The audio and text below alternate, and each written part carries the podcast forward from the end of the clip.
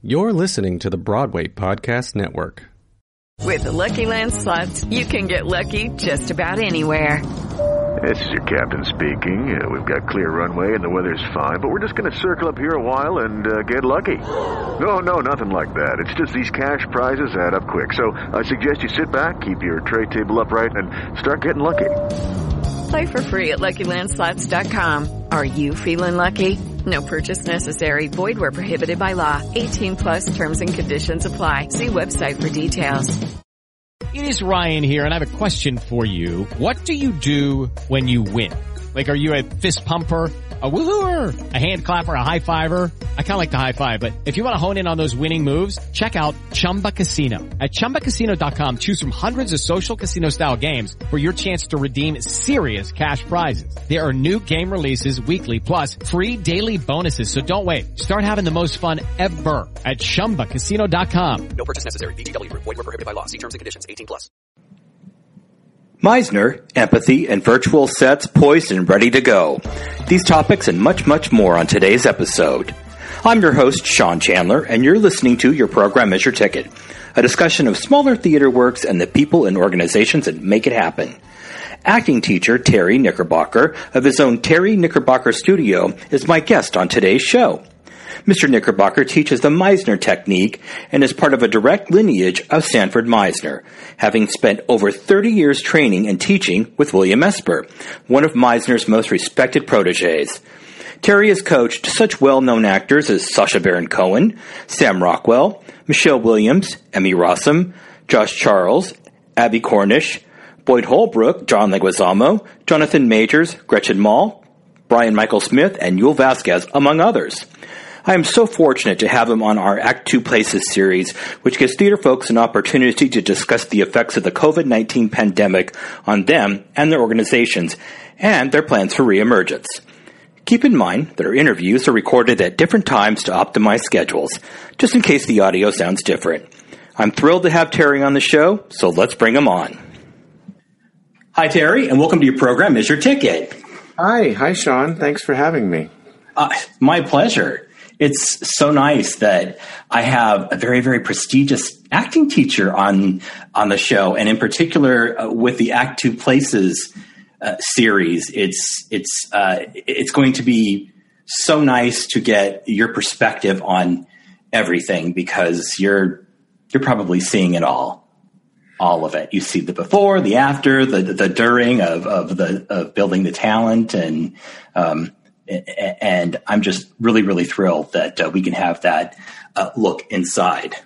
Well, thank you. I, I, hope I can add some value to your program and to your listeners. I don't think I'm seeing everything, but I'm seeing some stuff. Yes, it's true. and I think it's a miracle that people are training right now, actually. Really? Yeah. Well, you know, there was a lot of, I may be jumping the gun in terms of questions you have, but there was so much fear and doubt and worry uh, this is an embodied art form, and the training always has happened in person. Um, and so, to be able to even imagine that you could have a class where each person is their own Zoom box and training acting in their living room, in their parents' house, with and training movement and training voice with the same benefits is is almost unimaginable and was unimaginable for me at first. So but you know, what are you going to do? Watch Netflix all for a year? you know, so so it's great that students are doing it, and it's great that um, other teachers and I have figured out how to do it. Yeah, yeah. I, I think that we're we're all just trying to understand. How, first, we were under, trying to understand how we were going to even get through the very, very first day, which we'll talk about in a few minutes. Um, and then it was, how do I, how do I start this? How do I start this reemergence? And then it, a lot of it is, and, and this is what I'm hearing from a lot of the guests on this series is giving yourself permission to sort of behave or, or risk or uh, try things outside of, of the structure of theater.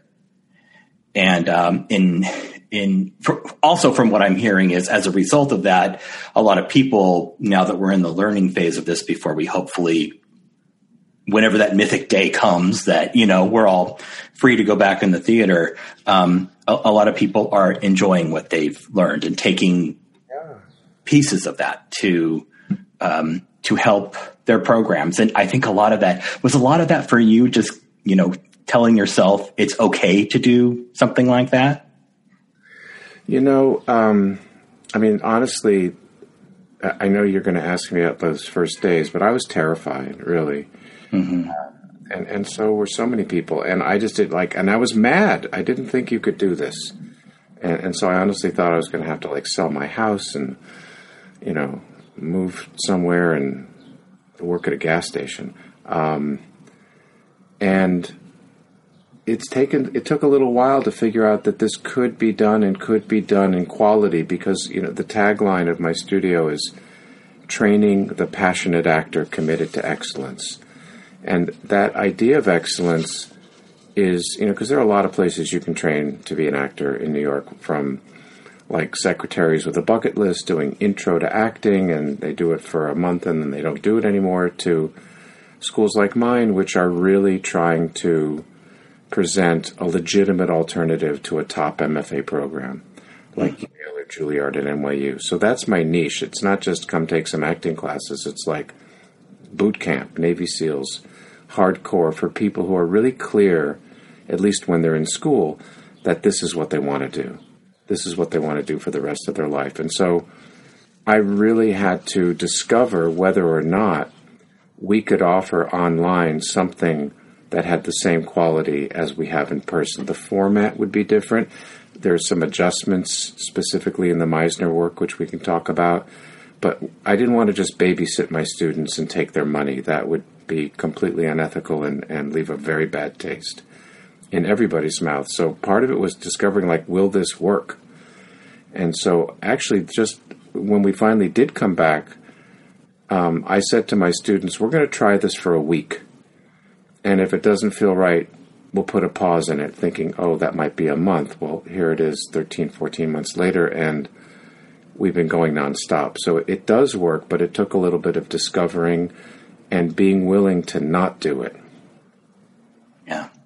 Uh, one of the things that I've been surprised the most uh, about these interviews is are all the success stories that are coming out of this, and um, for such a really really sucky time, and being in uh, the, business that is really probably going to be one of the very last, if not the last, to come back because of the intimacy involved, um, I think people just uh, uh, took off the blinders and they had to get creative and inventive. And some people have come up with some really ingenious ideas uh, to to handle this. Now, I'm not saying we turn everything into film and TV. That just makes all, a bunch of theaters turn into production houses.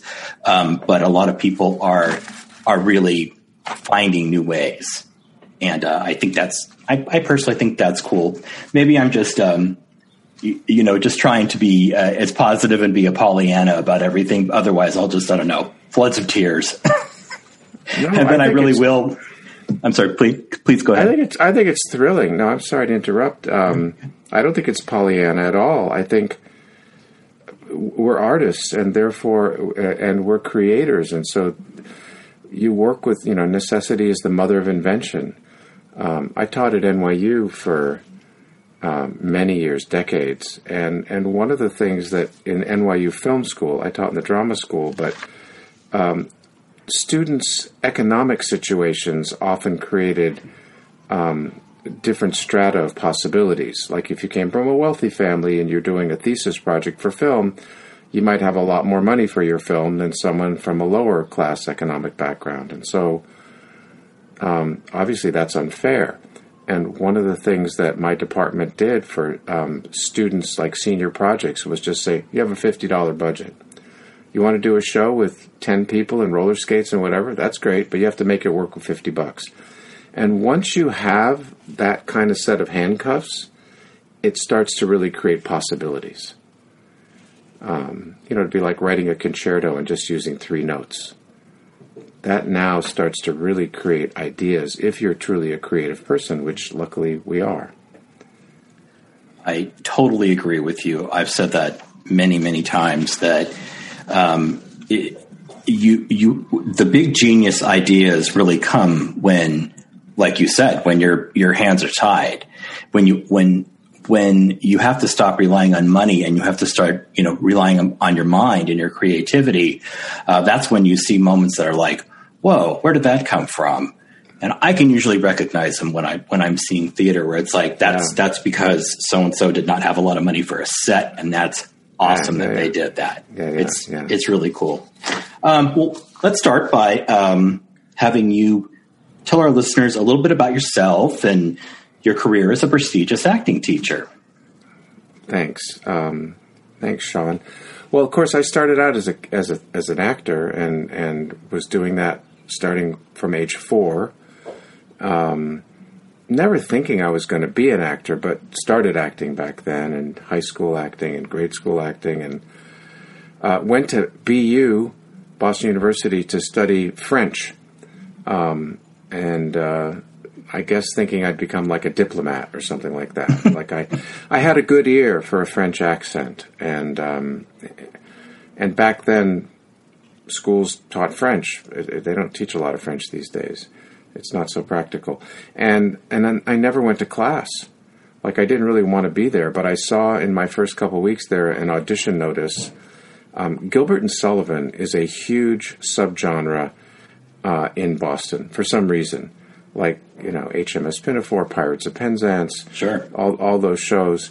And the Boston University Savoyards were putting on an Offenbach operetta, totally obscure that nobody's heard of, called The Grand Duchess of Gerolstein. And I he's the guy who wrote an opera called Tales of Hoffmann for your opera freaks and um, French opera. And so I auditioned and got in, was in the chorus and played a soldier and like this was great. And then they did some more Gilbert and Sullivan, and I got some parts, and I started doing a lot of leads in Gilbert and Sullivan, which was at Harvard, at BU, um, at MIT, and anybody could be in them. You didn't have to go to those schools. It was like a club. And then started to do some straight plays at Harvard at what is now um, uh, ART or was ART, right? But back then they didn't have an acting program. And what I realized very quickly was I had no idea what I was doing. And that's what a lot of actors start out with. Like they, you know, you'd never start the violin just winging it. You'd have classes before you'd give a performance. But so many actors, especially kid actors and even high school actors, um, start out just because we have an innate understanding of what it is to be human and we know how to mimic people and we love stories because they're so part of culture. And so you can get a little bit, you can go far with that, but not, you know, ultimately the best actors are trained actors. And so then I went, holy cow, I better get some training and audition for NYU. Got in, luckily, because it's the only place I applied to. And um, that was it. I was an actor. And then one day I sort of fell into directing because when I was acting, I really loved, I had ideas about what everyone else should do. Um, I wanted to tell the director how to put costumes on people and where actors should stand and how they should say their lines, which any actor will tell you is like a complete no no. Actors don't tell each other what to do. So when I got this opportunity to direct at American Place Theater, um, just by accident, but very fortuitously, that was great. And I went, okay, I'm home. Now I'm a director. And then I quickly learned uh, I won an award. I won the Drama League's uh, directing award for emerging young directors, and it's like, okay, that's my career now, directing theater. Um, and then very quickly, I learned that theater directors really don't make a living, unless you're Joe Mantello or Julie Taymor, and you've got Lion King or Wicked on Broadway, and are getting that weekly residual. It's very hard to make a living just as a straight play theater director doing off Broadway, off off Broadway regional work. It's pretty tough. So I went, how do you make money? I mean, I want to direct, and that's where teaching ultimately came in. There are three ways that directors back then made money besides directing. One was to be on staff at a theater, like literary manager, artistic director, or associate artistic director. That would have been at like the Public Theater, or Playwrights Horizons, or Manhattan Theater Club. Um, Circle Rep, which was around back then. But none of those places need anybody.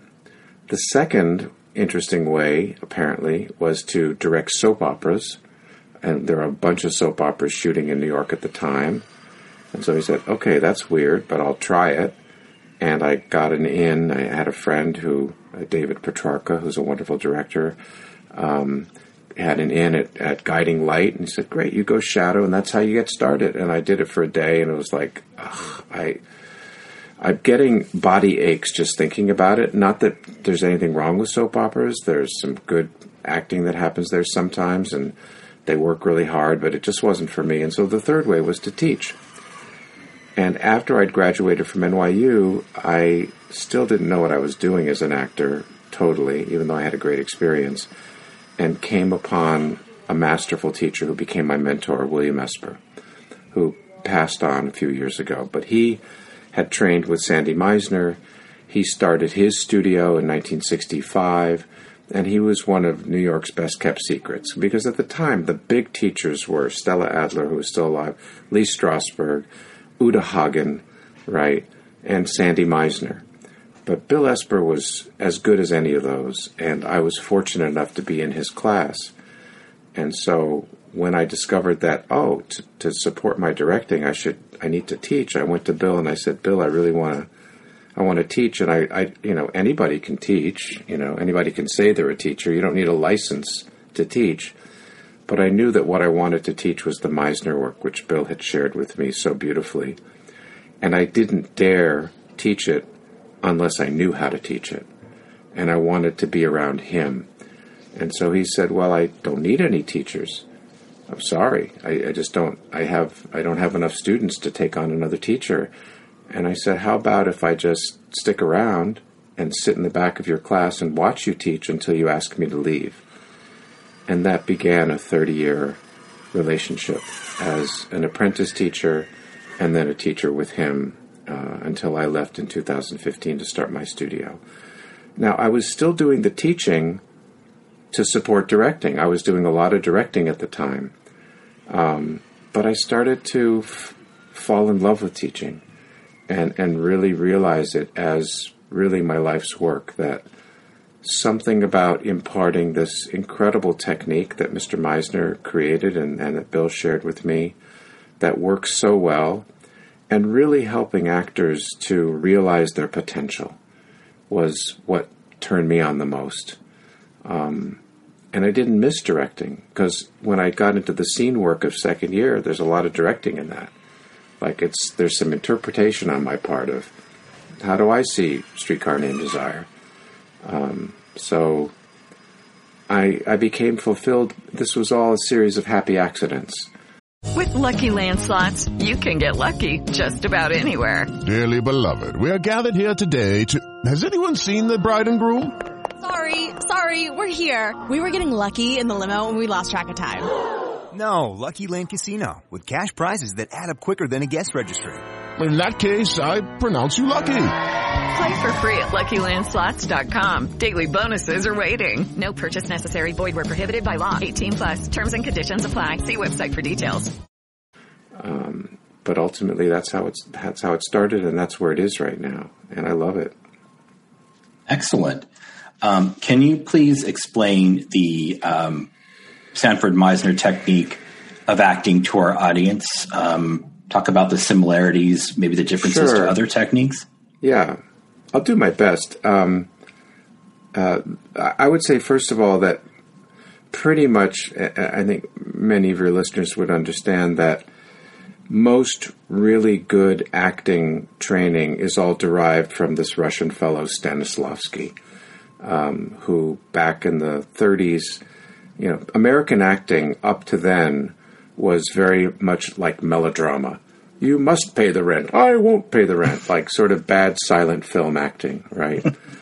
and then, meanwhile, this guy Stanislavski was in Russia working with Anton Chekhov and rehearsed uh, The Seagull for two years. That was a two year rehearsal period, which, given today's three weeks and then previews schedule of off Broadway, and even, you know, it was just unthinkable. I had no it be idea. Wow. Yeah, two years, but that's kind of amazing. And then brought that work to New York, and the members of the group theater, which was Harold Clurman, Lee Strasberg, Sanford Meisner, Stella Adler, um, Cheryl Crawford, uh, Clifford Odets, the playwright. You know, this was kind of this very liberal, passionate group of theater makers went and saw Stanislavski in the Moscow Art Theater and got their minds blown and said, oh, well, teach us about your training. You know, the work was just so organic, so natural. They'd never seen anything that was so true to life.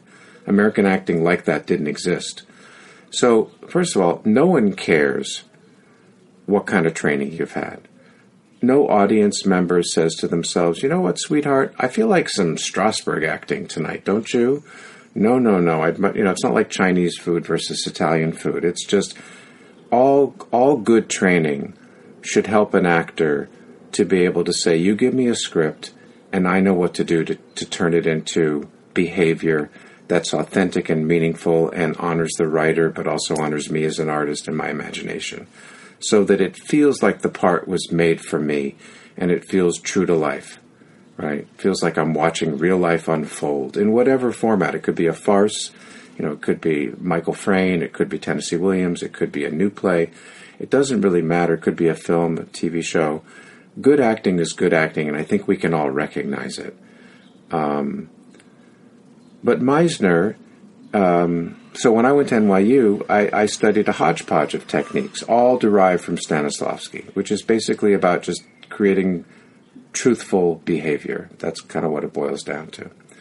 Now, Strasberg um, is very associated with something we would call the method, right? So that's Al Pacino, uh, a bunch of other people, great work, obviously. That's early Stanislavski because Stanislavski developed his method over years. And at the beginning, he was doing something. I heard you speaking to, um, I think your most recent podcast was a, a, wonderful Korean actor, and he was talking about understudying this fellow and having to create a stabbing, and you talked about sense memory. Um, and sense memory comes from Stanislavski, and this idea of something else called affective memory, which is where you use your history and your, you know, like if something terrible happened to you when you were younger oh, that could be a source of authentic emotion, and you would kind of get back in touch with that through the senses and through through memory. And I need tears, I need anger, I need whatever that is. That's a good, authentic, personal source for me. So that's what Stanislavski was doing at first. That's what they all did in the group theater, and Strasberg uh, the most. A couple years later, Stella Adler went to Paris to visit with Stanislavski. He happened to be there. She said, "I'll come. Let's let's hang out and see what's going on." He said, "Oh, we're doing the we're doing all that sense memory stuff and affective memory." And, and Stanislavski said, "I don't do that anymore." What? Nah, I'm kind of into the imagination now, right? And I find that much more expansive, right? You don't have to have experienced anything. If you can imagine it, it's just as potent. Um, and so he'd moved on, and she came back and reported to everyone. And Strasberg said, "Well, too bad. I'm still going to do this." And Stella went in the direction. So a fork in the road in American training happened in that moment. And Stella Adler went more towards using the imagination, um, because you know, let's say you had a really perfect childhood. I mean, that's kind of hard to imagine, but let's say you were very happy and had great parents. Where are you going to get your trauma? Are you going to say I can only play happy parts? right? How are you going to play someone who had an abusive childhood if it's not in your actual experience? And this idea of the imagination is saying, well, if you can dream it with empathy, then you can get connected to it just as well, because after all, that's what acting is. It's like imagination. So Meisner very much went along that road of let's come up with the work from the imagination. But the very important contribution that he made um, which is why a lot of people consider his work to be foundational. Um, you know, when I went to NYU, the very first thing I did in acting class was Streetcar Named Desire. Now, that's how a lot of acting techniques start. They start with scene study, right? First day of class, let's do a scene. And that would be like going to ballet and starting with Swan Lake or starting the, you know, the piano with Beethoven that's just not how performing arts are done. Right. Performing arts are done with first position, second position, plie, scales, arpeggios. Mm-hmm. Now, no one goes to Carnegie Hall to hear scales, but if you do a lot of scales, you become very musical. Meisner's background was as a pianist before he became a man of the theater. He went to a, a, a conservatory called the Damrosch Conservatory and studied piano. And so some kind of synthesis happened in his mind with how can I apply the principles of piano study to acting training? And he said, well, we need the equivalent of scales and arpeggios and exercises. And so we came up with this thing that he that starts the Meisner training starts and it's very sequential. So it's each class builds on the class be, before it until at the end of the first year you've got a lot of balls in the air, but you kind of got there step by step, just as you would if you were learning a musical instrument or tap dancing. Um, starts with this thing called the repetition exercise, right? So if I were uh, to look at you right now and you were my partner, uh, I'd say, um, looks like you're wearing a hoodie. And then you'd repeat back to me, looks like I'm wearing a hoodie. And I'd repeat, repeat back to you, yes, it looks like you're wearing a hoodie. And you'd repeat that back to me. Now, that's not Chekhov. That's not Tennessee Williams. But it's the seed of Chekhov because it already has within it some really important things for acting, specifically, really listening. Like, and where's my attention? My attention's on you. That's very useful for acting because actors get very self conscious, and a lot of bad acting has as its source people worried about themselves. What am I going to do with my hands? What do I look like? So if I put my attention on you, I start to become very free, right? And out of that little tiny seed of listening and truthfully responding and starting to work authentically from moment to moment, he started to add elements to the technique until by the end of the first year, you're able to improvise and live out any imaginary circumstance that could happen to you, right? As you. Now, it's not character work, because in his mind, character work was using all the parts of yourself that you discovered in the first year and painting portraits of other people using those ingredients. So there, there's always some connection to you. Robert Duvall, who studied with Meisner, said that character acting is you bent, just a little bit different version of you. Like if you're playing Laura in the Glass Menagerie, well, we know from Tennessee Williams' script certain facts about her. We know that she's insecure, that she has low self esteem, that she's yearning for connection, that she has a very domineering mother in Amanda, that she lives in her fantasies, which is what she calls her glass menagerie, and there's something poetic about her. We know that she also has a hard time following through with things. Everything she starts, she gives up. So if you're a very successful actress, meaning not in your career, but you, you keep your appointments, you always follow through, you're very brash, right? Well, you can't make Laura that because that's not Tennessee Williams' story. So you have to kind of, like a remixing board, bring down the part of you that's effective and confident and start to raise the part of you that could understand low self esteem. And so that kind of adjustment and having accessibility to all your parts, and especially through empathy, right? Because you really need to empathize with a character rather than judge it, right? If you're going to play, let's just say Donald Trump, which is a fascinating character, I would say, um, you can't judge him as being arrogant or narcissistic or anything like that. You might understand that about him, but then you're going to be sort of distancing yourself. You have to say, what happened to this guy? What happened with him and Fred and Mary Trump, his parents, growing up in Queens, that led him to be the kind of guy who never says, I'm sorry, who's so interested, who's so susceptible to flattery and also susceptible to attack, right? Where does that all come from? Because I think it comes from a great deal of insecurity. Why did he keep cha- trading in girlfriends to get younger and younger girlfriends and wives so that he could feel eternally youthful and stuff like that? And through that kind of empathy and understanding, you can start to build a character.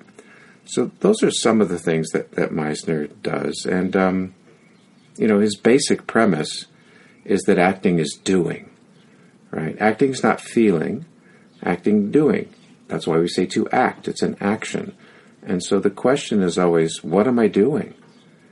And what does everything mean? And who is my character? And what are my relationships? And what are the given circumstances? And if I can start to understand some of those through the process of the training, you can start to create that behavior reliably. You know, my work when I got out of NYU was hit or miss, and a lot of actors report this. Like some parts, just like it happens. And then the next part, it's like, I don't know what I'm doing. And because of that scene study model. Because a scene study model teaches you how to do that scene, but it doesn't teach you how to do a scene from a play that you might write, Sean right? Because that play hasn't been written yet. Whereas if we get this foundational approach that teaches you how to approach any script and how to get access to the behavior that lives inside you, um, then you've got a toolkit for life and you can take it anywhere. You can take it on stage, you can take it to Hollywood, you can take it anywhere. It's really amazingly practical and totally places the actor as an artist, which is really special. Mm.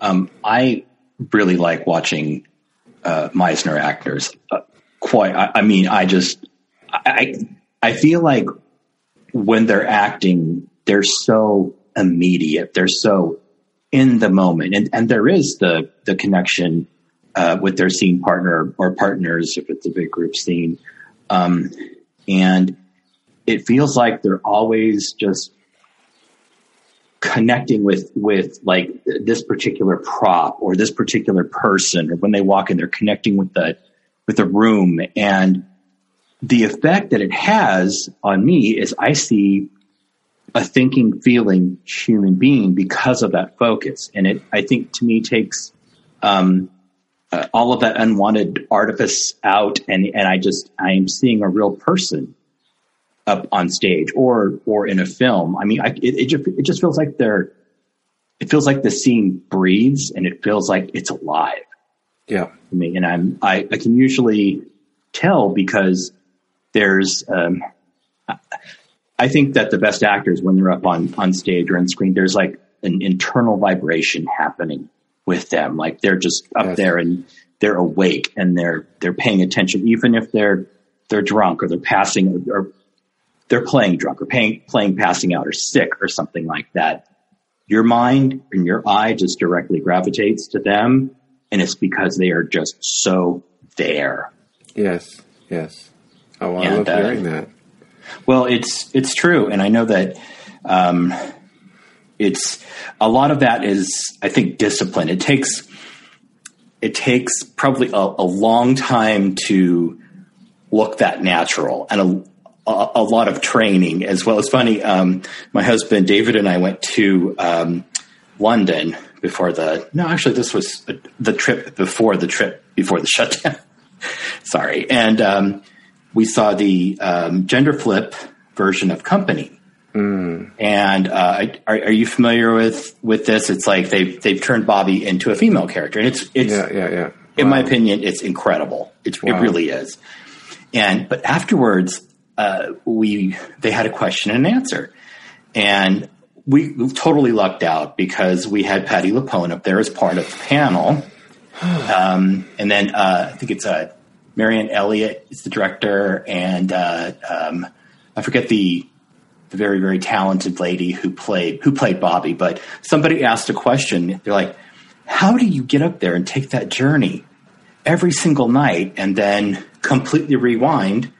and then take it again the next night. And Patti LuPone, who I love, but I kind of like love her over there because I'm afraid of her, leans down right into the audience and she goes, training. That's all she said. And of course, the rest of us are like, oh my God. Yeah. But it's true. I mean, you, it, to, I think that to have that naturalness and that fluidity, you really do have to train. Uh, in in that sort of emotional accessing your emotions and um, because in addition to all of that, you have to do the basics of acting, which are remembering your lines and your costumes and and your um, your blocking and things like that. And I've taken an acting class here and there, mostly for empathy. As a writer, that's that to me was overwhelming enough.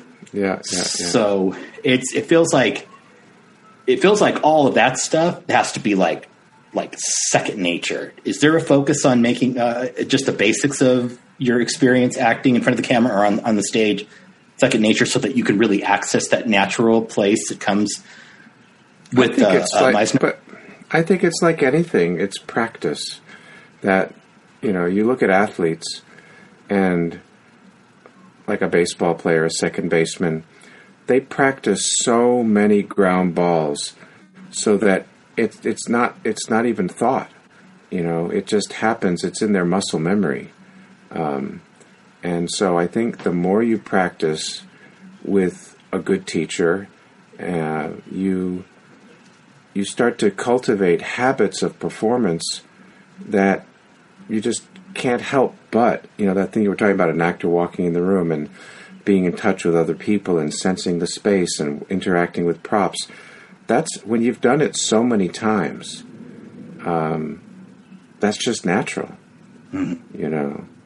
And the best actors are fascinated with that. And also they have some other you know there's a talent factor here. That's kind of what you're born with like uh, a sort of an affinity for telling stories an affinity for transformation and a love of that.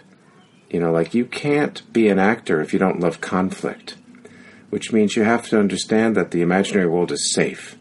Like if you go oh wait someone's yelling at me i, I got to shut down you can't be an actor because maybe in life that's not you know i don't walk around new york going please somebody pick a fight with me but boy would that be a great thing to happen in a in a play or in a movie please pick a fight with me let's have it let's mix it up because that's that's the kind of richness that i want to act so you have to kind of love action if you're an actor Oh, absolutely.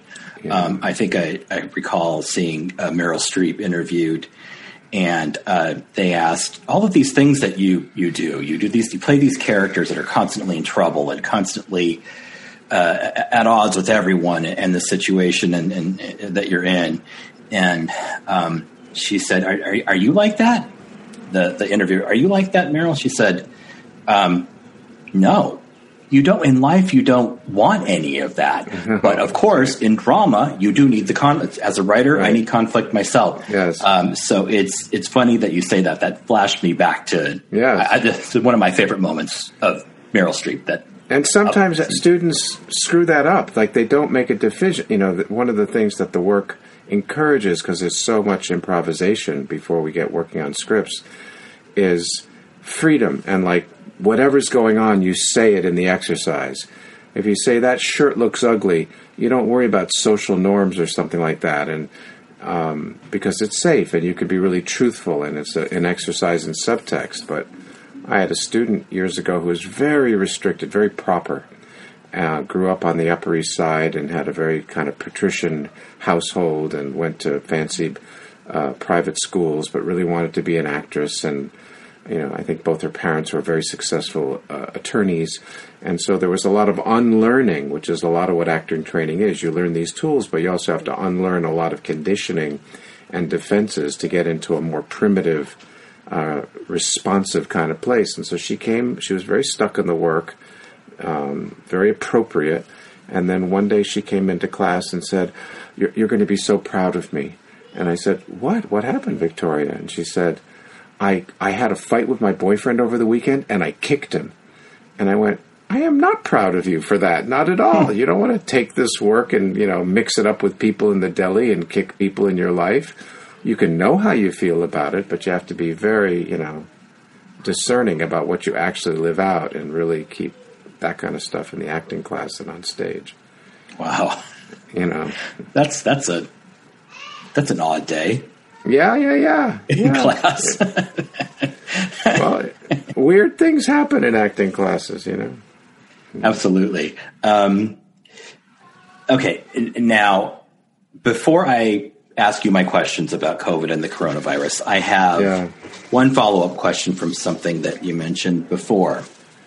And that follow up question is Can you still speak French? Oh, un petit peu, un petit peu, um, but not too much. you know, if I went to Paris, which I haven't been to in a long time, um, I'd pick it up a, a bit. I think, yeah, I can read it better than I can speak it. Um, more Spanish because Spanish is like all over New York, and I, I like to go to Mexico and Dominican Republic and stuff like that. Um, but I think it helps because there's a there's a character. You know, I love French movies, and um, it's fun. You know, it's just it's fun. It, it it helps. I think that was the precursor of the transformational ideas, like just to be a different person. You know, who speaks a little bit different and. You know, I found Parisians to be very snobby. Not, you know, that's a kind of a stereotype, but um, when it comes to like Americans, that there's some judgment of us as being a little less classy and a little less sophisticated um, than they are, and, and so I, I, I, that's interesting to me. I love the French language. Um, yes. I, I think when women speak it, it sounds beautiful, and when men speak it, it sounds dirty. Oh, that's funny. It just, for some reason, that's sort of how it hits hits my ear. And with, uh, David and I have gone to France many Mm. times, and I, you know, I get by with the same twenty phrases or so, and and the more we go, the easier it gets for me. Um, and it, it's funny because he's an actor. I, I love that you said that because he's an actor and he doesn't speak a lot of French. Like I'll learn all of the phrases, you know, Mm. Yeah. and "take me here," whatever. But when he speaks his when he speaks his, you know, five or ten phrases that he knows, boy, the Frenchman really comes out. That's And cool. He he did play uh, Dr. Caius in The Merry Wives of Windsor, who speaks French, and so. They're he starts he falls back into that. Huh? They're doing Pardon? that in Shakespeare in the Park this year. Are they? Yes, that's Oh. that's that's kind of the comeback of theater. That they're only going to do one show, not two, but that's the show they're doing. You know, I should go. I'm not a huge fan of Shakespeare, and I've never been to uh, a show at Shakespeare in the Park. Oh, you got to go. I know. I saw Meryl Streep there. I saw her. Uh, oh goodness! I saw her do the seagull. Um, yeah, You know, I'm going to do it. yeah. I'm going to do it. I'm going to follow up with you, Terry, and, and Okay. just you know, I'm just sometimes when I'm uh, watching Shakespeare, I get um, I feel like there's a schism between what they're saying and or a chasm, if you will, of what they're saying and how I'm hearing it. Um, I feel like every line I sort of have to translate from from the dialogue into mm, uh, how I'm hearing it in a modern way. I don't think that's you. I think that's bad Shakespearean acting. Right. When you watch Benedict Cumberbatch, uh, Patrick Stewart, Mark Rylance um, speak Shakespeare, perform it. I mean, look at Romeo and Juliet. What light through yonder window breaks? It is the east, and Juliet is the sun. If you really understand what you're saying as an actor instead of trying to speak verse, because that's iambic pentameter. Look what mm-hmm. light through yonder window breaks. It is the east, and Juliet is the sun. Arise, you know, I mean, like, then you're going to get lost. But if you turn it into human communication and you have a masterful person doing it, it feels contemporary, which is a miracle. Um, First of all, I apologize for the car alarm going off. I, as I was saying, I live on 10th and 52nd in Manhattan, so that's that's like background music for me. Um, yeah, I, it's uh, typically when an actor is sort of modernizing it and breaking down the dialogue a little bit, and they're not just you know reciting what sounds like poetry. Uh, they're actually saying what they mean and they're direct. That's when I get it. And I um, interviewed uh, uh, actor named Carly Street. She's very, very popular in Canada, and she does a lot of understudy work here in New York. And I asked her about that. And I said, "Why? Why is it? Why am I not connecting? Because you do so much Shakespeare." She says, "Because it's all there's too there's too many flowers. There's too much pink poetry going on." She said, "You get out there and you say it, and you're direct about it, and um, because chances are that if a person of that time um, in, in, Shakespeare's time, if they were delivering that line like that, people would probably be, be looking at them like, "What? What are you doing? Why are you talking like that?" Rather than the direct manner with the intention behind it. Absolutely, Shakespearean acting at the Globe Theater was like a sporting event. People were wandering around. Men were playing all the women's parts. There were orange sellers. It was like being at a, a Yankee Stadium. Mm-hmm. And if you couldn't catch people's attention, then the show wouldn't work, right? Oh yeah. We we just lost um, just this past weekend a wonderful actor, Joe Siravo. I don't know if you know about him. He on The Sopranos, he was uh, Tony Soprano's dad, yes, Johnny yes. Soprano. Yes. He also was in Oslo on Broadway, right? Um, and he got sick a couple years ago. He was my first Shakespeare teacher at my studio. And his whole mission as a teacher was to debunk the notion that Americans couldn't do Shakespeare well. Uh, he, he trained at NYU and was a masterful actor and, he, and a beautiful teacher and a beautiful soul. And unfortunately, he got sick and, and died at the age of 64. But gosh, he was good at teaching Shakespeare and making it feel like, oh, I can do it. I can make it real. He was a master at that. Oftentimes, people will say, just let it wash over you. Do you agree with that um, sort of philosophy or that theory?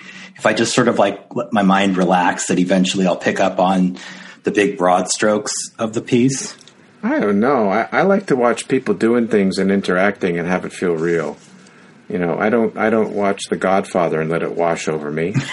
you know, I, I, I don't watch Silkwood, which is a great movie with Meryl Streep and Cher, I fucking love that movie let, so much. And, and, let it wash over me. No, I want to watch real human beings doing real things. And when that's done well, you know, I saw Dustin Hoffman uh, do Shylock. Um, you know, I mean, in Merchant of Venice, like Lily Rabe. I mean, like really good actors make Shakespeare feel real, and that's what it should feel like. I, the washing over thing doesn't work very well for me. I, I like that when I go to the symphony. Yeah, I you know I'm glad that you I'm glad that you're in my court because I just thought to myself I I really would like to understand from moment to moment to moment what's going on, and yeah. um, and the best actors are going to be able to break down those beats and and feed them to me, if you will. Um, I'm glad you brought up Lily Rabe. I love her. Yeah, she, how great is she? I mean, just like she's like total prodigy, but just an incredible actor. Saw her for the first time in um, uh, Steel Magnolias, like 15 years ago. There was a production with like Delta Burke and Christine Ebersole, and I didn't know who Lily Rabe was, but about halfway through the first act, or the the, the first act act break, because it's told in four parts. Everybody out there, if you haven't seen the play, everyone's seen the movie. I leaned over to David and I said, "She is stealing this whole thing." From all of these dynamite actors. And I was like, who is she? She is, she's incredible. And it's been wonderful to watch her work. Yep. Wow. Okay, I'll stop fangirling over Lily Rabe and we'll move on a little bit here. Um, now, you had said that the first couple of days uh, after the shutdown, uh, which um, was, I believe, March 12th was the first day. Yeah. Where you had no no theater um, at all that it, um, you felt not great. Um, and, and that's completely understandable. Uh, what was your rebound process like? What, what, did you have to do to pull yourself out of that place um, yeah. and, and, get back into teaching and doing what you love to do? Yeah, thank you for asking that question. Yeah, I remember it so well. March 12th was a Thursday. Uh, March 13th, Friday the 13th, was my last day in person teaching mm-hmm. at all. Um, we were about to go on spring break. We our spring break coincided. It's a week with NYU's spring break, where I had retired from there, but I still had a lot of connections because um, it was just I'd stopped teaching there just a few years before And on that Thursday, I was just, I was petrified, as I told you, and I was angry. And um, I didn't know, you know, NYU had said, take spring break off um, and take another week off, and then we'll come back for a week of online, and then we'll be back. Like they imagined the pandemic thing being a three week event. Um, and so I, I wandered over to NYU in Washington Square. That Thursday, I had a little bit of time and was hoping I would see my former boss, who's a wonderful teacher and, and boss named Rosemary Quinn. Um, used to work with Joseph Chaikin in the Open Theater and Jean Claude van Itallie and um, the Roy Hart Theater in France, um, and is a great, great administrator and teacher and inspiration. And uh, she was so jolly. There was nobody there. A- NYU was empty, which was weird on a Thursday. Um, but they'd sent the kids home early, and they'd sent the. They said administrators didn't have to come in, but she was there. We bumped elbows, and she basically shared with me that um, NYU had uh, basically told every teacher there in every department, "We're going online. Either you do it or you're fired. Like there's no choice." Because NYU had already gotten the tuition. They weren't about to give money back to students. They didn't have it to give back. Um, so make it work. And one of her teachers said, I, you know, I guess she was a bit old fashioned and said, I can't do this.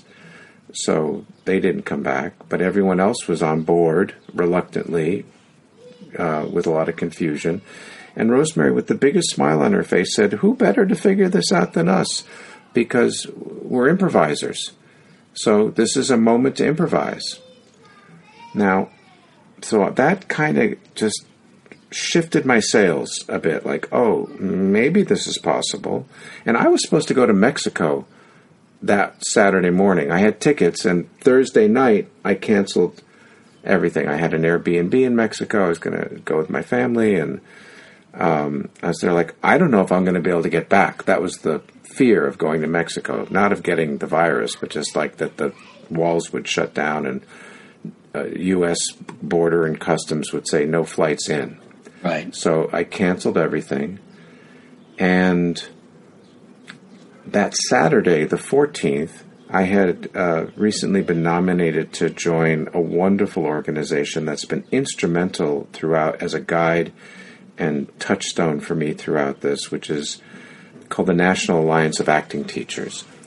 And it's a uh, countrywide elite group of acting teachers, mostly in universities, NAAT. Um, uh, so, for people from all over, people from Utah, Wyoming, Texas, California, Oregon, and New York, um, uh, and a few studio teachers, but mostly university teachers. And we had our first Zoom meeting that Saturday. 70 acting teachers on a Zoom call. Jeez. Where we kind of all put our heads together and, like, what are we going to do? And how are we going to go forward? And how are we going to take care of our students? And how are we going to teach? And one particular colleague um, was very angry, a little bit like me at the time, and very doubtful, and said, There is no way that this can happen. Okay, we can do table work, we can do like beginning work on scenes, but the full embodied training of an actor with touch and bodies and objects and space, no way. We can't do it.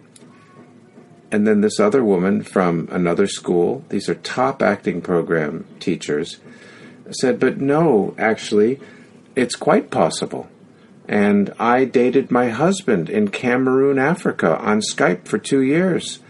And when I would say, Sweetheart, good night, and I want to embrace you, and I reached my hand towards his face on my computer screen, and he reached his hand towards me, I felt something in my body. It wasn't just this digital flat experience.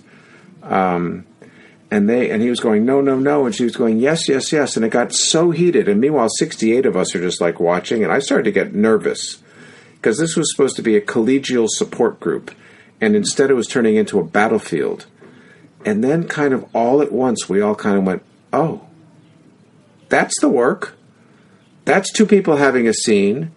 That's two people working moment to moment with full emotion in their bodies, so connected on Zoom. Okay, this might be able to work. It was like this 68 people, a hive mind, all happened at the same time. And that gave me some hope. So Rosemary's conversation with me gave me hope. That moment gave me hope. And I spoke to a friend who is a, a kind of a business advisor to me, just like a guru who understands a lot about how business works. Because when I started my studio, I had to pivot from being just an acting teacher to like, I have to pay rent and I have to do payroll and I have to like, there's a whole lot of other, you know, hire teachers and scheduling and hire staff and there's a lot of other stuff that goes into having an acting studio. And by the way, it's not like when I started my studio, New York said, you know what we need right now more than anything? Another acting school. Like, it was the silliest thing to do, right? I mean, if I looked at the market, right? But we, but it worked out. So this guru friend said to me, You're going to be okay. Your students because they were writing me at that point and they were going, I think we should wait. I don't think that this is going to work. Let's just pause for a bit. Uh, are you going to give us a discount? We don't think this is worth it, you know. And many of them were, because they all pay for their education. You know, a few of them might have money and a few of them might have parents supporting them, but most of them are bartenders, baristas, servers, babysitters. Well, there was no restaurants, no bars, and no babysitting in New York. And a lot of people were leaving town or their parents were saying, "Get out of New York," because New York was a hotspot at that point. New York was way more cases than other places, right? And so they're saying, "Come home to Minnesota, right, where you're safe." And so they were saying, "What are we?" And they'd given up their apartments. They had no jobs. Um, and so they're kind of saying this isn't going to work. But my friend, the business friend, said, "People are going to be very isolated right now." And so it's going to be very meaningful for them to be in community. And when you have a Zoom class with 20 people in it, it's going to feel like a community, even though everyone's in their own separate space. And the other thing is, people are going to want to do something meaningful. And to be, this training is meaningful to them. They're not going to want to stop doing meaningful things. It's going to be hard to find meaningful things to do. And so to be in community and to do something meaningful is going to carry them through if you can find a way to teach. Call every one of your students. Don't email them. Now we do all our business through email and then we meet and it's all personal. So that week, that week of spring break, I called every one of my students. We made a hundred calls. I have another acting teacher, he had some students too. And we just listened. And made space for them, and there was a lot of doubt, a lot of worry, a lot of suspicion. A few people were like, "Yeah, we're gung ho," but majority of people were there like, "I don't think this will work. I don't know if I want to do it. This feels weird. It's not what we, you know, it's not what we signed up for." I said, "Why don't we just meet and see?" With the Lucky Land slots, you can get lucky just about anywhere. This is your captain speaking. Uh, we've got clear runway and the weather's fine, but we're just going to circle up here a while and uh, get lucky. No, no, nothing like that. It's just these cash prizes add up quick. So I suggest you sit back, keep your tray table upright, and start getting lucky. Play for free at LuckyLandSlots.com. Are you feeling lucky?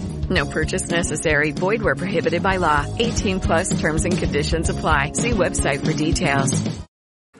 And that first class back so that would have been 14, 15, 16, the 23rd of March, 2020, that first Monday. We all met, and I had four different groups. And so I had four different groups that had their first class on Monday or Tuesday. And just talked that night. It was like a therapy group, it was like a lot of shattered souls, um, a lot of stories to tell, a lot of trauma. And we didn't do any work until the very end. And then we just did a little bit of work at the end of that first class, and it was working. There was, it was meaningful. People were open. There was a resonance to it. And I said to them, as I said at the beginning of our conversation, we'll try it for a week. Because if it's not excellent, I don't want to do it. But if it is, let's do it. Let's see if it works. And if it doesn't work, I'll be the first one to shut it down. And at the end of that week, we kept going. And I only lost one student, and that was before we started. She was a mom with three kids, school age kids, one of whom had special needs. She couldn't even go to the bathroom by herself. It made no sense for her to train. Yeah. And we didn't know when it would end. I mean, we were hoping, okay, maybe it'll end and we can have the summer session in person. And then that didn't look likely. Maybe we'll be back in the fall and in person. So everyone who started this past September will be finishing, will have an entire year online. That's very not what we expected, not what we anticipated. Somewhat disappointing and heartbreaking, but we've done really great work. And that was the evolution of going forward. And then there was also just the like figuring out how do you do a scene online. You know, the Meisner work has two people in the same space. If we were working together, you and I in a scene, we'd be pretending that you on 52nd Street and 10th Avenue and me in Bed-Stuy were in one space. And if I knocked on the door, you'd hear my knock and you'd go, I'm going to the door. And you'd walk over and open your door, and then I'd come into my camera and we pretend that I just came into your space. So there's certain sort of agreed upon conventions that we have to do to kind of make the the thing work um, because we're pretending that we're in the same space. We're not pretending we're on a Zoom call. We're pretending that we're living this out in space, and then the rest of the class, we could have 18 other people in this Zoom call. They'd have turned their cameras off and they're just watching.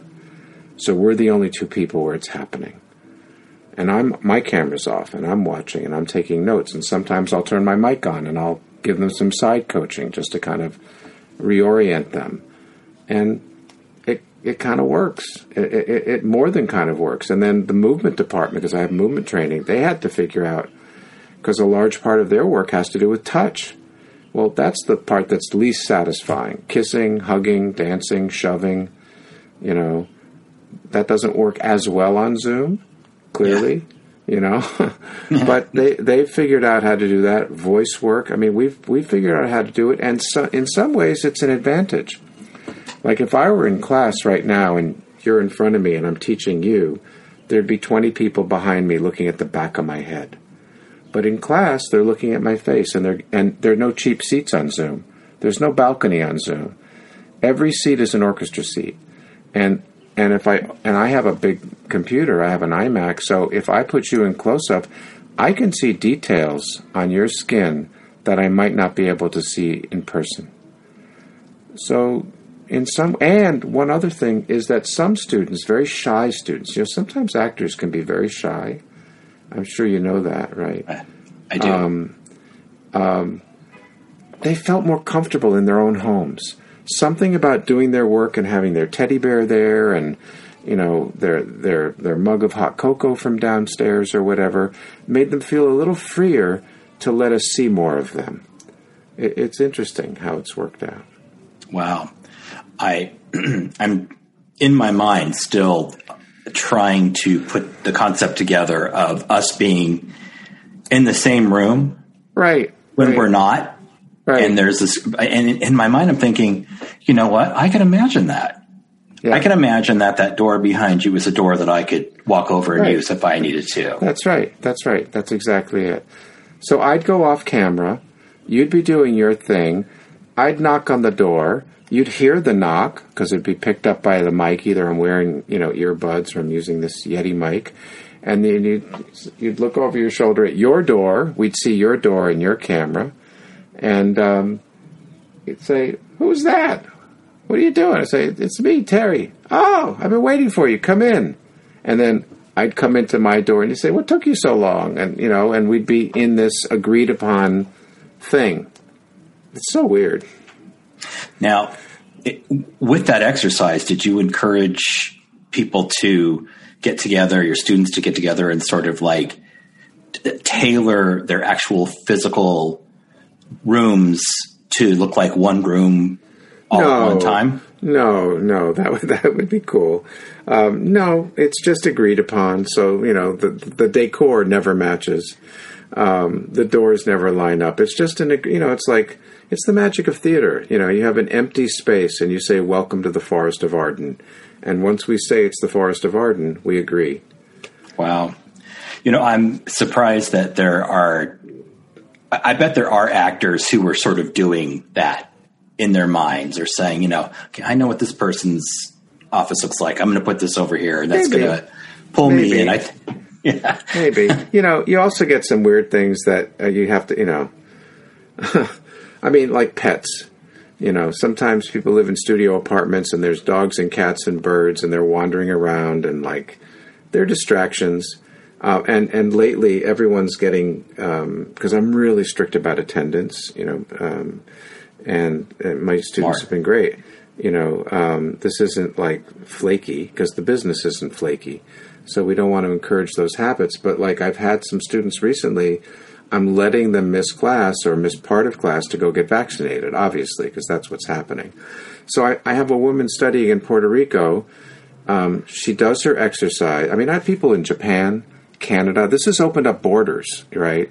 Like, you don't have to come to New York and rent an apartment to study acting at my studio right now. So I've had people taking class at 2 in the morning from Israel, from Japan, Vancouver. So this woman's in Puerto Rico. She's wonderful, wonderful actress named Ana Isabelle, who's in the new Spielberg West Side Story. Um, uh, is one of the sharks. She's great. She's so good. Um, and she does her exercise. Then she says she has to go get vaccinated. She's on the car. And on her iPhone is on her dashboard. She's driving in Puerto Rico. I mean, I'm just like, what would Meisner think about, you know, a Puerto Rican actress taking acting class from Puerto Rico in her car on her way to get vaccinated? I mean, this is a strange world we're living in right now. But she didn't want to miss any class, right? So she wanted to hear everything. That is a very, very strong testament to your leadership qualities. Wow. That you can you can pull people in in from all over the world and keep them and have them be that passionate and that committed. Um, and also, can, you know, good on you and your other teacher for calling all of those students. I mean, I'm sure that meant so much to them. And e- even if it was just like to a shoulder to cry on on the phone, just to to get it all out, even or if it was, you know, you were telling them, look, I'm still here for you. Your world is not completely falling apart. This is you're still here. You know, it, I mean, I just when you said that, I thought that was really super cool that you did that. Yeah, it was very, very good advice, and it was one of the best and most catalytic things we did. Yeah. No doubt. Um, where do you feel theater stands now, as of today, in the process of reemergence? Poised, impatient, ready to go, somewhat stymied by equity, I would say. Um, I mean, I think equity is trying to be very careful, but I think it might be being a little too careful compared to SAG AFTRA, um, who are up and running. Um, I pay. I think. Do you listen to Ken Davenport? Uh, I don't listen to him regularly, but I've been to uh, many of his uh, Yeah. seminars, his classes. Yeah, you know, he's a sassy producer who does attention getting things and, and likes to opine. And uh, but I like him, and you know, he predicts Broadway will be back uh, in November. I, I think it'll be back in September, October. I mean, we talked about Merry Wives of Windsor. I think there's going to be a lot of outdoor performance. Um, I think you know it was kind of interesting. A couple months back, they did a production of Godspell um, with like a plastic curtain in Massachusetts, and like ma- you know, like uh, and Nathan Lane just last week, and, and Savion Glover did a performance in a Broadway theater for invited members of the industry, obviously socially distanced. Um, I think facilities are very tricky, especially Broadway houses are not ready for you know they don't have touchless bathrooms and the seats are you know I think a, a more modern place like St Ann's Warehouse might be able to come back quicker and also just has less of uh, an economic burden than Broadway. With you know I mean I, if you're going to do it socially distanced, wh- what are tickets going to be six hundred dollars each? I don't think that makes sense. Yeah. So I'm imagining though that like actors can't wait to get back to work. As far as I can tell, like it's just what we love to do, especially dancers. You know, especially if you're in a musical. Like, what are you doing? You know, um, you might be taking class. I mean, a friend of mine who's a Broadway dancer had to develop another business during the pandemic, and she makes like these um, homemade books. Like she she customizes books and like bookbinding and stuff like that to make like journals and stuff like that. But she can't wait to get back onto a stage and get into projects. Writers are certainly never stopped working. That that that was continuous. That the writers' rooms in Hollywood and playwrights. There are a lot of amazing stories that I think are going to come out of this. I keep thinking about the Roaring Twenties, which came right after the Spanish flu, and I think after things are safe, there's going to be a renaissance of art and activity. But I do think that my sense is that Broadway will be back in the fall. Uh, theater will be back in the fall, probably with known hits first.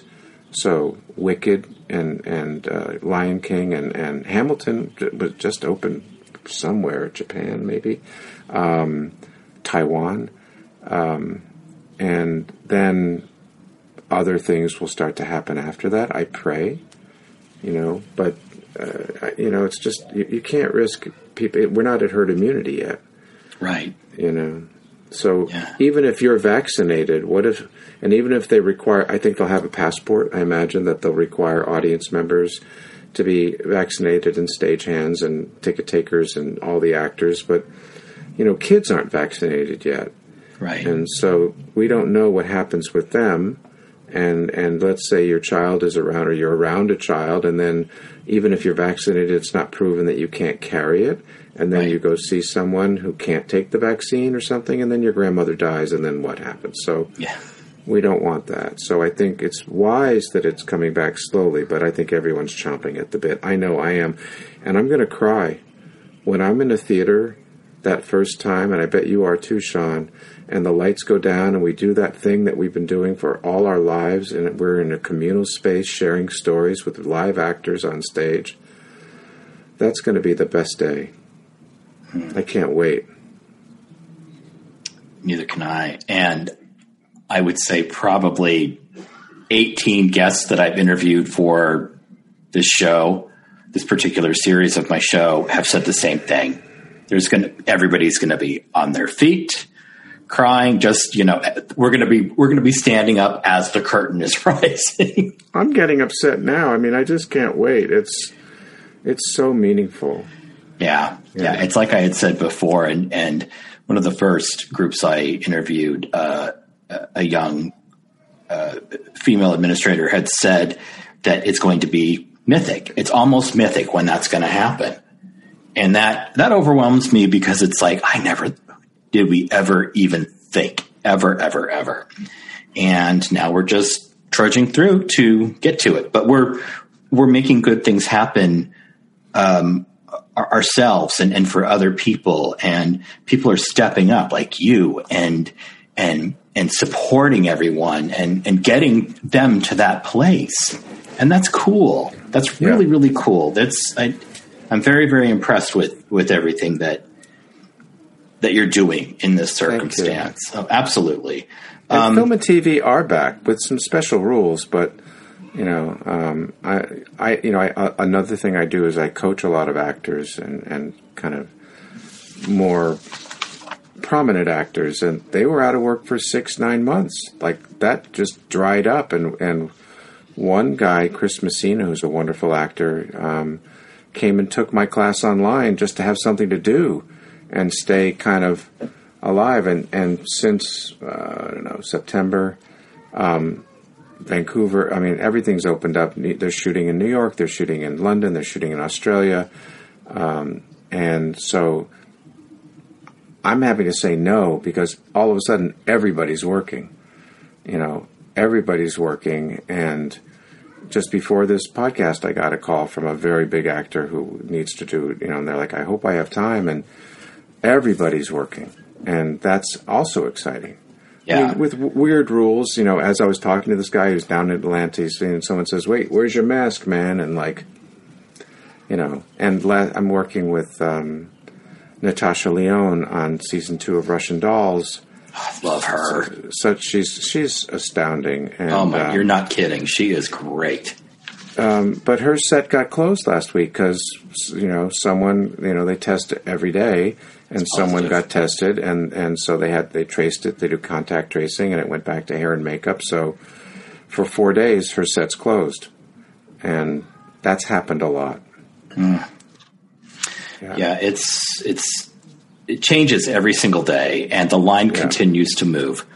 You know, for it moves forward, moves backwards. It's it, and and I don't have children, but I can only imagine how much more difficult it must be to manage having children who are going to school one day and not the next day. And oh, if you know so many kids test positive, then we shut the school down. And the kids i have a seven year old and the kids love being at home because they can like play on their devices and right like, they don't want to go so, when they're at school they enjoy it but but my son's in new york city public schools and it was one day then two days it was three days now next week it starts to be four days and and he's mad because he likes to play you know minecraft and stuff like that uh, with his friends and you know lie on the floor when they're having zoom school and play with our dog. So, um, but it, the education is not as good.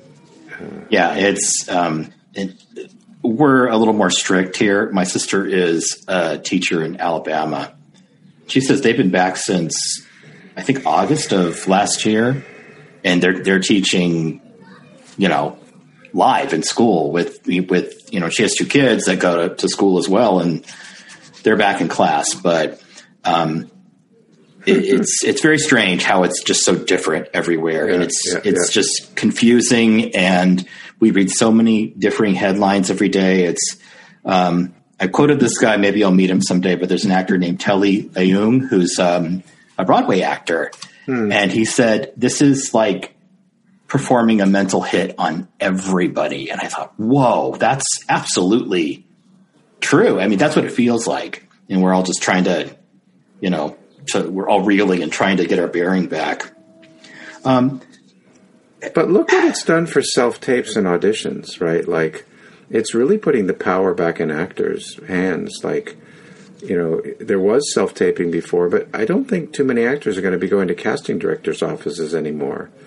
You know, you'll either have a Zoom audition um, or you'll do a self tape, and it, even for theater, right? Oh, absolutely. You know?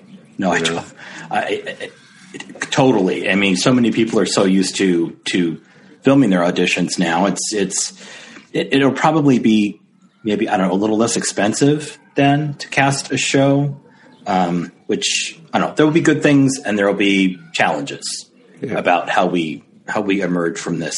I feel Yeah, yeah. Um, it's just going to have to be us getting back there before we realize what worked then, what worked then will be working in the present. So, um, but you know, that's just life in life in the time of COVID nineteen, ladies and gentlemen. Yeah, yeah, yeah. Um, I have one more question for you. Besides giving out your social, you giving your social media information, but before I ask, I just have to say, the actress that um, is was in a company in uh, London, is named Rosalie Craig. Just I just whenever I forget a name, and I just I, it usually comes to me within the show, and I write it down. She was phenomenal, and I want to give her the credit where credit is due. The whole entire cast is brilliant, but um, okay. How have you s- surprised yourself during all of this? What's something that's come to you where you're like, where did that come from out of me? Wow, you've you've you've got you've you've struck me dumb. Um, I think I've surprised myself with how much I need to spend time with my family. I was used to um, going to the studio. I mean, when I first opened my studio, I taught five nights a week and six days a week because that's what you do when you open a business. And so I wasn't going to meet. My, I was afraid my son wouldn't know me. You know, he he was two years old, and and uh, he wasn't. I mean, that's that's hyperbolic, but like I needed to cut down on that, but still, and so I've been shaving my schedule down more and more so that I can um, have time with my family because that's super important. And now I see them every day. Um, not all the time. My wife's a therapist, and so she's downstairs zooming, and I'm upstairs zooming, and but we have all our meals together, and we spent all this time together, and I don't want that to stop. I think that's just how I took for granted that quality time was important. That's what I told myself. But actually, quantity isn't bad either. And um, like last night, I was teaching a class. My son comes in and sits on a stool behind me, and is watching the work. And and you know, every day he comes home from school at two thirty, and I teach a class four days a week at that time. He'll come right into this room and give me a hug during class. And the class, most of the time, it happens that they're on screen and I'm watching them and they can see me. And that's kind of cool for me, but also for them to see the human being who's teaching them. Right. Um, so I think that's the thing that comes to mind most is just what to value. And I also started guitar lessons during the pandemic, like just quality of life stuff. You know, I, I always played guitar. Uh, I love guitar, but I I started taking classical guitar. I was a blues guitarist in fingerstyle jazz, and I found this amazing teacher, and um, I'm learning all this Renaissance music. And we have we have Zoom lessons every Sunday, and that's become important to me. And we got a pandemic dog, a rescue dog, and so all this stuff around home and life really got concentrated and valued. I think that's that's kind of been special, very special.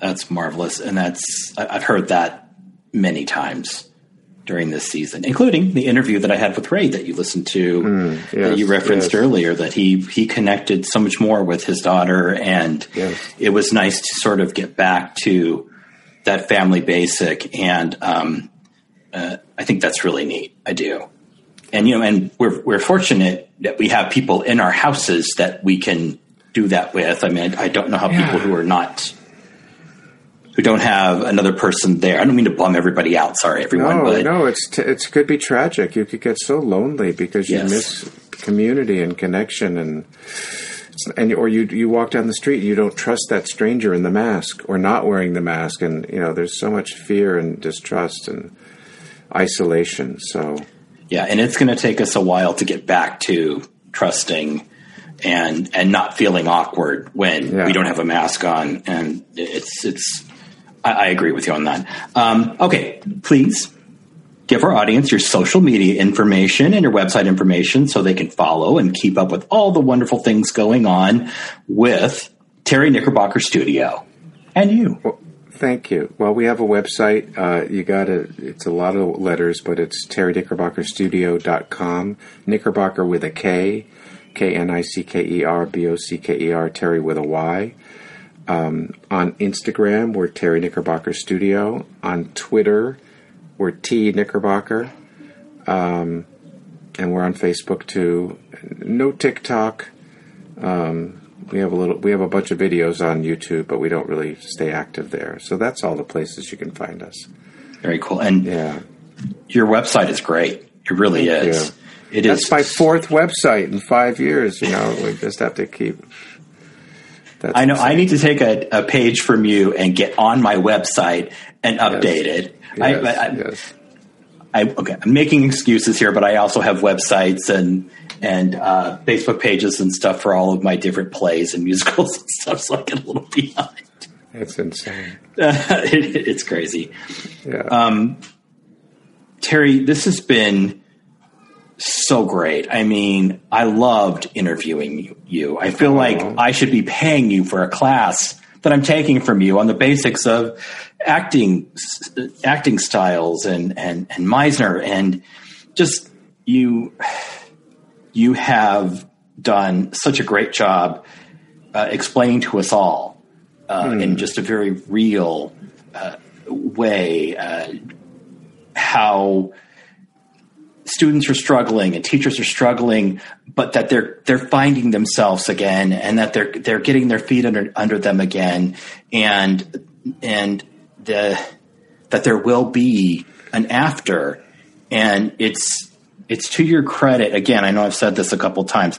It's to your credit as a leader uh, that I mean. It, be an acting teacher, absolutely great, cool, cool, cool.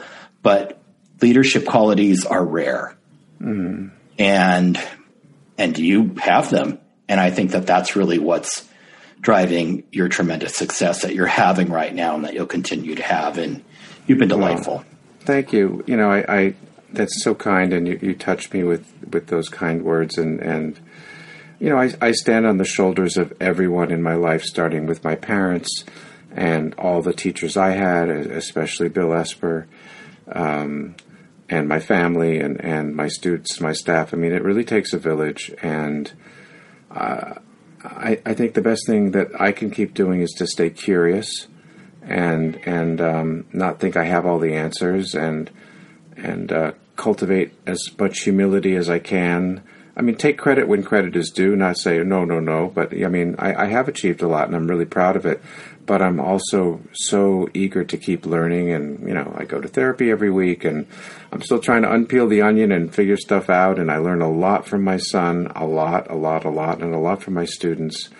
And uh, gratitude is uh, really helpful. I, I, I want to say one more thing about acting training because a lot of people don't want to train right? The biggest uh, hurdle we face with a potential student is two years. Can't I do it in like a weekend? Like there's this really bizarre anxiety that they're going to miss pilot season and they don't have time because they're going to get older, which is so weird because that's not how it used to be. And I'm an old fogey and I know all that, but like you can't learn the violin in a weekend, you can't learn ballet in a weekend, but people have the idea that, oh, I know how to act, I just need a few tips. Just give me some, like, how to do self tape tips, or I don't need training, I'll just get a coach. And you can't learn how to do it from a coach. And so it's actually the people who want to do this are less and less, right? We're, we're sort of doing something that's a dying art, not theater. Theater and, and, will, and acting will always be there, but training is fading. So sad, um, but so necessary to be good. If you want to do this, you have to want to be good at it. And the only way to get really good at it for most, most people is to train and train seriously. And so, if you love acting, if there's someone listening to this who'd really love to be an actor, training is an investment in your talent. Mm-hmm. And the time goes by quickly, and then it's with you the rest of your life. And I so believe that in my bones. Yeah, and and it's ongoing. Uh, it's funny. I, uh, David was talking to his mother, who is a very very proud mom when he wins awards and stuff for his acting. Um, but he said, "I'm I can't come back and see you this particular weekend because because we're from California uh, because I have acting class or I have an acting seminar that weekend." She's like, "Why are you taking acting lessons? You already know how to act." she's just, you know, and, and, and I agree. I mean, that just, you have to continuously uh, learn always. There's always new techniques. There's always new styles. There's always shaking off the cobwebs and, and, yeah. and, yeah. and, and and we're so fortunate that we have teachers like you who understand that and who do say, "Hey, you know what? Give yourself some time to learn, and yeah. you'll be, and it, it, will behoove you."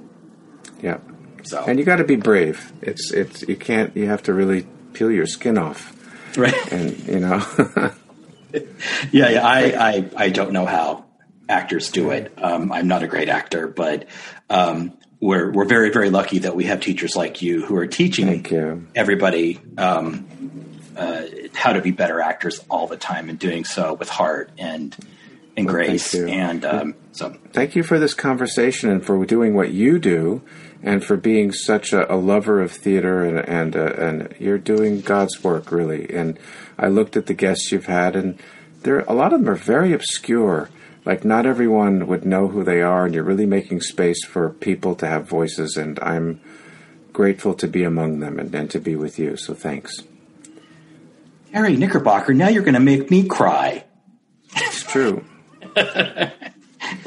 You've been uh, such an amazing guest, and I just can't tell you how much I appreciate you being on the show. Um, as I had said earlier, I, I, knew this would happen, and it did. Your distinct voice as an acting teacher has broadened the perspective of the Act Two Places series, and I wish you many, many broken legs in your career. Um, and teaching all of these wonderful actors. I, I, hope they, I hope they know how lucky they are. Um, So just keep doing what you're doing as we navigate our way towards the best future for theater. Thank you so much, Terry. You're welcome. Back at you. Well, folks, the 11 o'clock number has been sung and the bows have been taken, so it's time to lower the curtain. Once again, a big thanks to famed acting teacher Terry Knickerbocker of Terry Knickerbocker Studio. Such an awesome guest, and I learned so, so much. You can find more episodes of Your Program is Your Ticket on the Broadway Podcast Network, who has honored me with a place on their incredible theater podcast platform. Broadway Podcast Network is all about creating an engaging, immersive, user-friendly experience where theater stories of all kinds can be easily found, shared, and enjoyed. Please visit them on my landing page at bpn.fm slash ypiyt. That's bpn.fm slash ypiyt. Broadway Podcast Network also has an app, which you can and should download. Your Program is Your Ticket is also on Facebook at facebook.com, Your Program is Your Ticket. I'm on Twitter at, at Program Ticket, Instagram at Your Program is Your Ticket, YouTube, Your Program is Your Ticket, iTunes, Stitcher, Player FM, Podcast Addict, Podbean, Pocket Casts, Deezer, TuneIn, Listen Notes, and the UK-based theater platform Thespie. FYI, I appreciate all good ratings, reviews, and subscriptions. Folks, take a little time to visit theater websites and see what they have to offer as we transition through and out of this pandemic. Watch their content, give them all great ratings and reviews, and most importantly, donate, donate, donate. It's the fastest way you can help. As always, thanks for listening. We'll see you next time, and remember, theater is for everyone. Hi, y'all. This is Kristin Chenoweth. Hi, I'm Gloria Estefan. This is Sara Bareilles. Hi, I'm Patti LuPone. This is Lin Manuel Miranda. You're listening to the Broadway Podcast Network. Hello, it is Ryan, and I was on a flight the other day playing one of my favorite social spin slot games on ChumbaCasino.com. I looked over the person sitting next to me, and you know what they were doing? They were also playing Chumba Casino. Coincidence? I think not. Everybody's loving having fun with it. Chumba Casino is home to hundreds of casino-style games that you can play for free anytime, anywhere, even at 30,000 feet. So sign up now at ChumbaCasino.com to claim your free welcome bonus. That's ChumbaCasino.com and live the Chumba life. No purchase necessary. VGW. Void were prohibited by law. See terms and conditions. 18 plus.